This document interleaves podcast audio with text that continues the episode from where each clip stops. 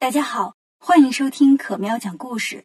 可喵今天继续为大家讲《西游故事》的第五十四集《通天大河宽又阔》。上一次讲到唐僧师徒离开了车迟国，继续向西走。一转眼，夏天过去了，金色的秋天来临了。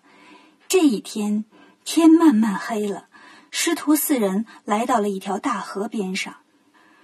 一看到河呀，唐僧照旧问：“怎么过呀？”都出出主意。八戒说：“师傅，等我先看看这水是深是浅。”唐僧问：“八戒，这也没有水位线，你怎么看出深浅呢？”八戒说：“师傅，这你就不懂了吧？我往水里呀扔块鹅卵石。”要是溅起水泡呢，这河就浅；要是咕咚咚沉下去啊，那这河水可就深了。说完，在路边捡起一块石头扔在河里，石头咕嘟咚的沉了下去。八戒一看，哎呀，师傅，这水够深的呀！唐僧说：“那这河有多宽呢？”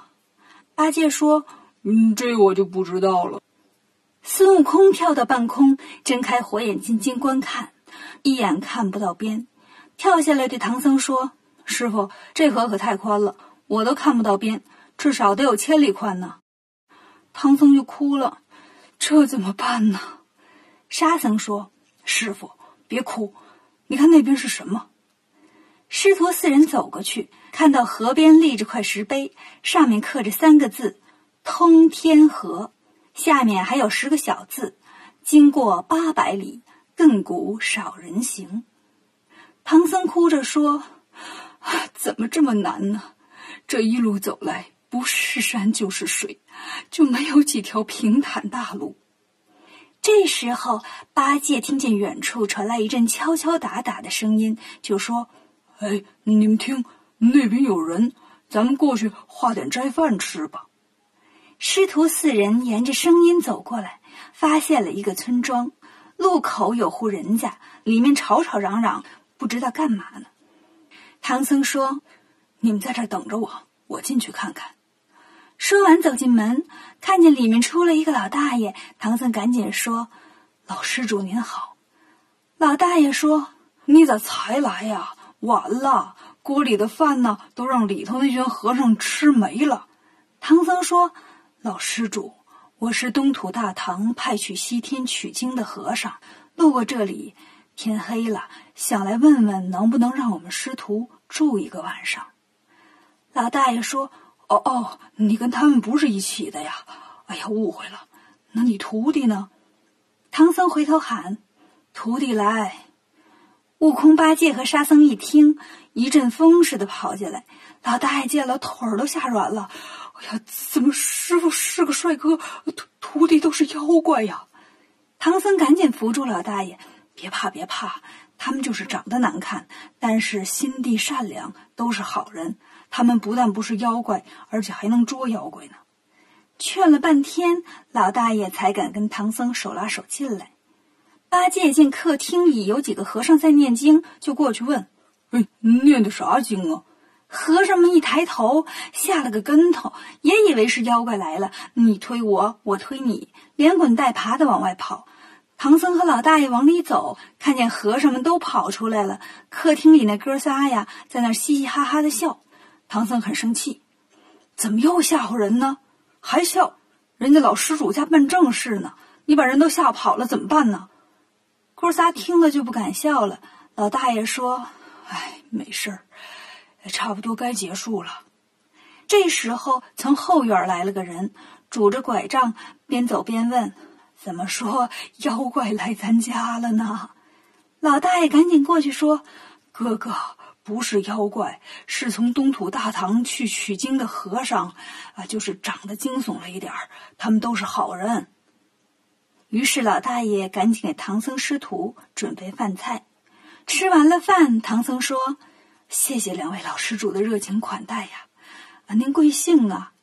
老大爷说：“我们姓陈。”唐僧说：“这么巧呀，我俗家也姓陈呐。呃，刚才你家办事情让我们给搅和了，实在是对不起。”老大爷说：“没事儿，我们正在举办一场预备葬礼呢。八戒听了觉得好笑。大爷，怎么瞎说呢？葬礼还有事先预备的。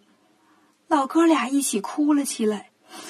唉，我们这里呀，有个灵感大王，他会呼风唤雨，年年都来帮助我们这里的农民，保证庄稼丰收。悟空说：“这不好事吗？你们哭啥呀？”老大爷说：“你当是白帮的呀。”人家有条件，要吃一对童男童女呀。悟空听明白了，哦，这么看，今年是轮到你们家了。老大爷说：“可不是吗？我们这里叫陈家庄，一共一百来户人家，归车迟国管。这个灵感大王每年这个时候，让我们送一个童男，一个童女，给一些猪啊、羊啊的给他吃。”不然呢，他就不保护这里了，就让我们这里啊生出自然灾害了。我叫陈诚，今年六十三岁，这是我弟弟，叫陈清，今年五十八了。我女儿今年才八岁，名叫一秤金。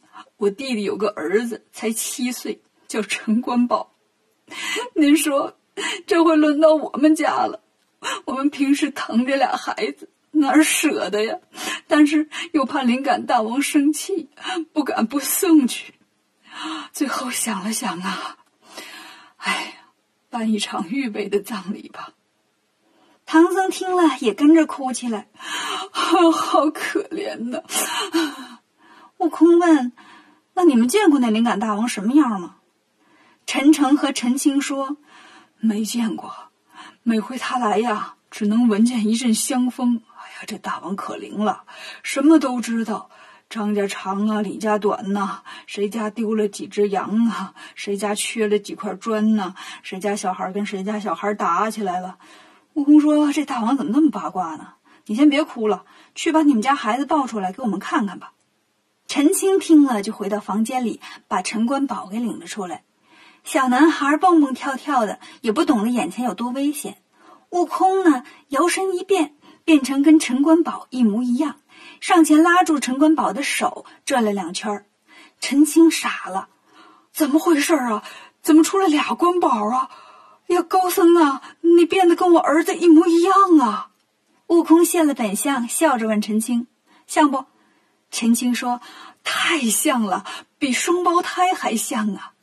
悟空说：“所以啊，今年我就替你们家小孩去了吧，你们把我送给那个灵感大王。”陈青感动坏了，孙长老啊，你要是替我儿子去，我愿意送一千两银子给唐长老，当做去西天的路费。悟空说：“那你拿什么谢我呀？”陈青说：“你你到那时候就没了，就被吃了。”他们这边说的挺热闹，那边陈诚又哭了：“啊，我的女儿啊！哎呀，他可怎么办呢？”悟空过去问老哥哥：“是不是也舍不得你女儿啊？”陈诚说：“当然呐。”悟空说：“我教你个办法，你准备好一百斤大米，煮成米饭，做点好吃的素菜，给那个长嘴师傅吃了，让他变成你女儿，把我们兄弟俩呀一块送过去。”八戒一听可不乐意：“哥哥，你别坑我，我可不想被吃了。”悟空说。你刚才吃饭的时候吃了人家多少粮食啊？不应该报答一下吗？八戒说：“哥呀，你会变，我不会。”悟空说：“你蒙谁呢？你有三十六般变化呢。”唐僧听了就说：“八戒，你师兄说的对，常言说救人一命胜造七级浮屠，跟你师兄去吧。”八戒说。师傅，我就会变个山呢、树啊、石头啊、水牛啊、大胖子、小女孩这么可爱的东西，我可变不出来。悟空让陈诚把女儿领出来给八戒看，你瞧着变，瞧这小姑娘长得多漂亮。八戒只好念了念咒语，摇摇头，叫了声变。结果呢？头倒是变得跟女孩一样了，可肚子还是八戒的肚子。八戒捧着肚子对孙悟空说：“哥呀，我只能变成这样了。悟空说：“这可不行，这也不像啊。”于是吹了一口新气，八戒的肚子就变小了，这回跟一秤金一模一样了。悟空对陈诚和陈青说：“你们俩把孩子藏起来，别让那大王发觉了。我们俩，你们怎么送过去啊？是用绑上吗？这大王是吃生的还是吃熟的呀？”陈诚和陈青说：“啊，不用那么麻烦，你们俩呢，坐在两个大盘子里，让人端到通天河边的灵感大王庙就行了。”陈诚和陈青赶紧去准备猪啊、羊啊这些贡品。悟空和八戒呢，变成了男孩和女孩，坐在盘子上。大家把盘子抬起来往庙里去。八戒心里还是有些害怕，真要吃咱们呢？这可不是闹着玩的。悟空说：“你怕什么？等他吃我的时候，你跑了不就完了吗？”八戒说：“哥呀，谁知道他先吃男孩还是先吃女孩啊？”陈诚在一边听了说。呃，每年呢，我们这儿有些胆大的人，藏在庙里的供桌底下见过那大王啊，先吃男孩，后吃女孩。八戒说：“哦，那还行。”灵感大王庙到了，孙悟空和猪八戒会被那个灵感大王给吃掉吗？关注可喵讲故事，订阅《少儿西游记》，更多的精彩等着你哦。